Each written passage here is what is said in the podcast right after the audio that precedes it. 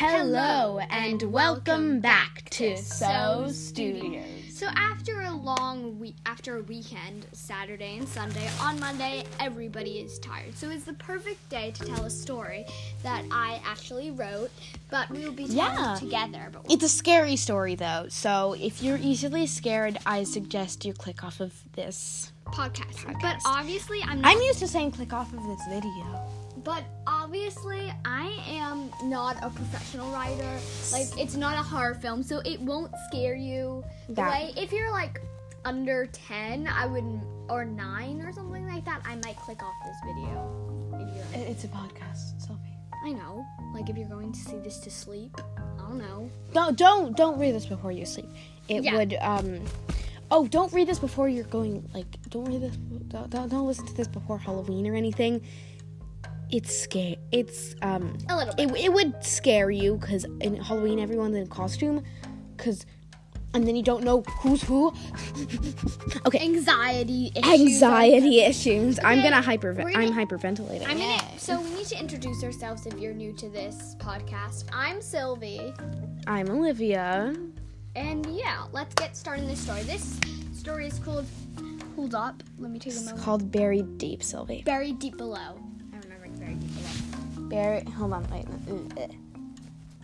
Buried Deep Below, a short story. Yeah. Okay. Okay, so Now, let's get into reading.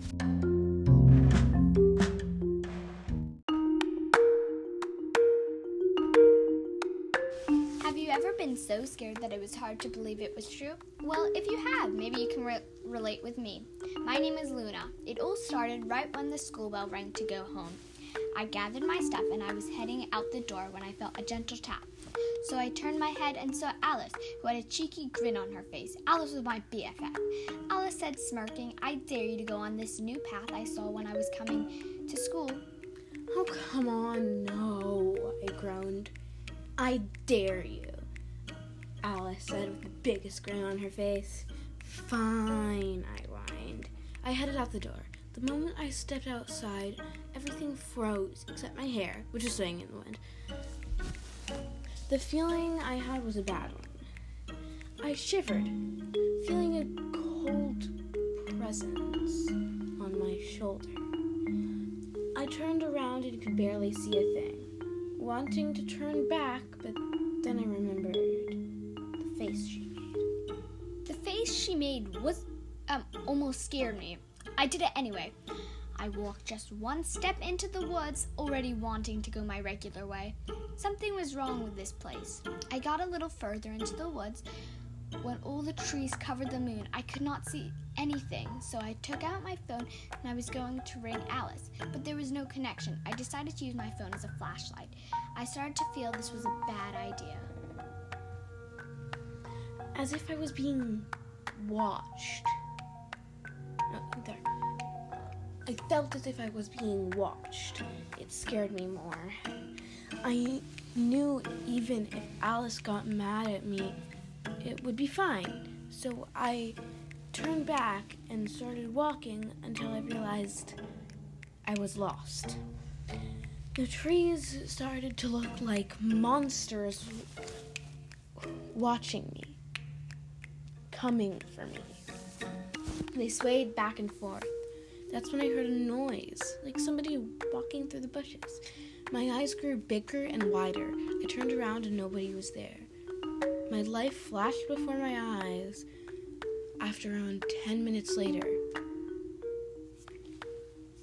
I came across a middle aged man sitting on a lawn next to a hut.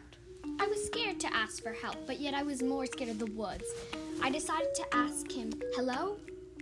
I said he turned around with a smile on his face, which seemed which seemed to start to get bigger into the biggest grin, not in the best way though. That reminded me of the face Alice made earlier. I shivered, and then the words just fell out of my mouth. Do you know how to get out of the woods? I mumbled. Of course, dear, he said, smiling. This way, child. I quietly followed him, but instead of getting lighter, it started to get darker. I carefully asked, "Are we? Sh- are you sure we are going to get? We're going the right way?" Yes, he said. Something else I could not figure out. He he mumbled as if he did not want me to hear it. Then finally we arrived at a big area covered in dirt. All of a sudden, he stopped. What's this? I questioned him and said in a worried tone, Nothing. Out of nowhere, he grabbed me very tightly and pulled me over a pit and pinned me into the very deep pit and chucked a lot of dirt oh, on me, and then it just turned black. Back home, my mom was cooking when she realized I was supposed to be there and be here an hour ago. But I did not return. My mom decided to text me and ask where I had been, but I did not respond. So she walked to school with my dog, Chubby. Oh my god, I love the name Chubby. I wish I could have said that. my dog smelled me near, so they walked the path and he sniffed where I had walked till he got to the dirt pit. He smelled me under the ground and started to dig me up. My mom looked at me and saw I was still breathing. My mom said I'm probably unconscious.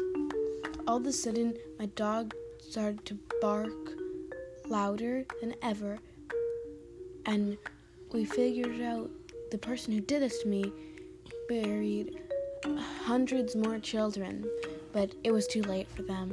Now I'm 20 years old, and now I know that my so called friend Alice was related to that man and wanted me to go on that path so that that could happen. Which is one of the reasons we moved to California. That man was arrested and never seen again until now. He was known to have escaped and done the this and done the Same thing. the same thing to another child in Scotland. Yet the person did not survive. But they can't catch him. He is on the run. So, children, watch your backs and, and never trust strangers. Okay,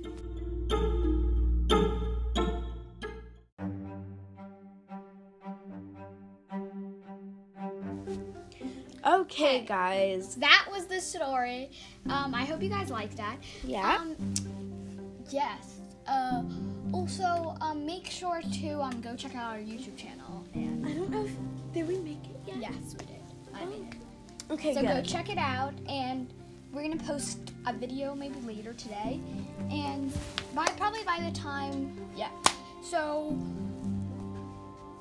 yeah. yeah. Um. See you guys later. Bye.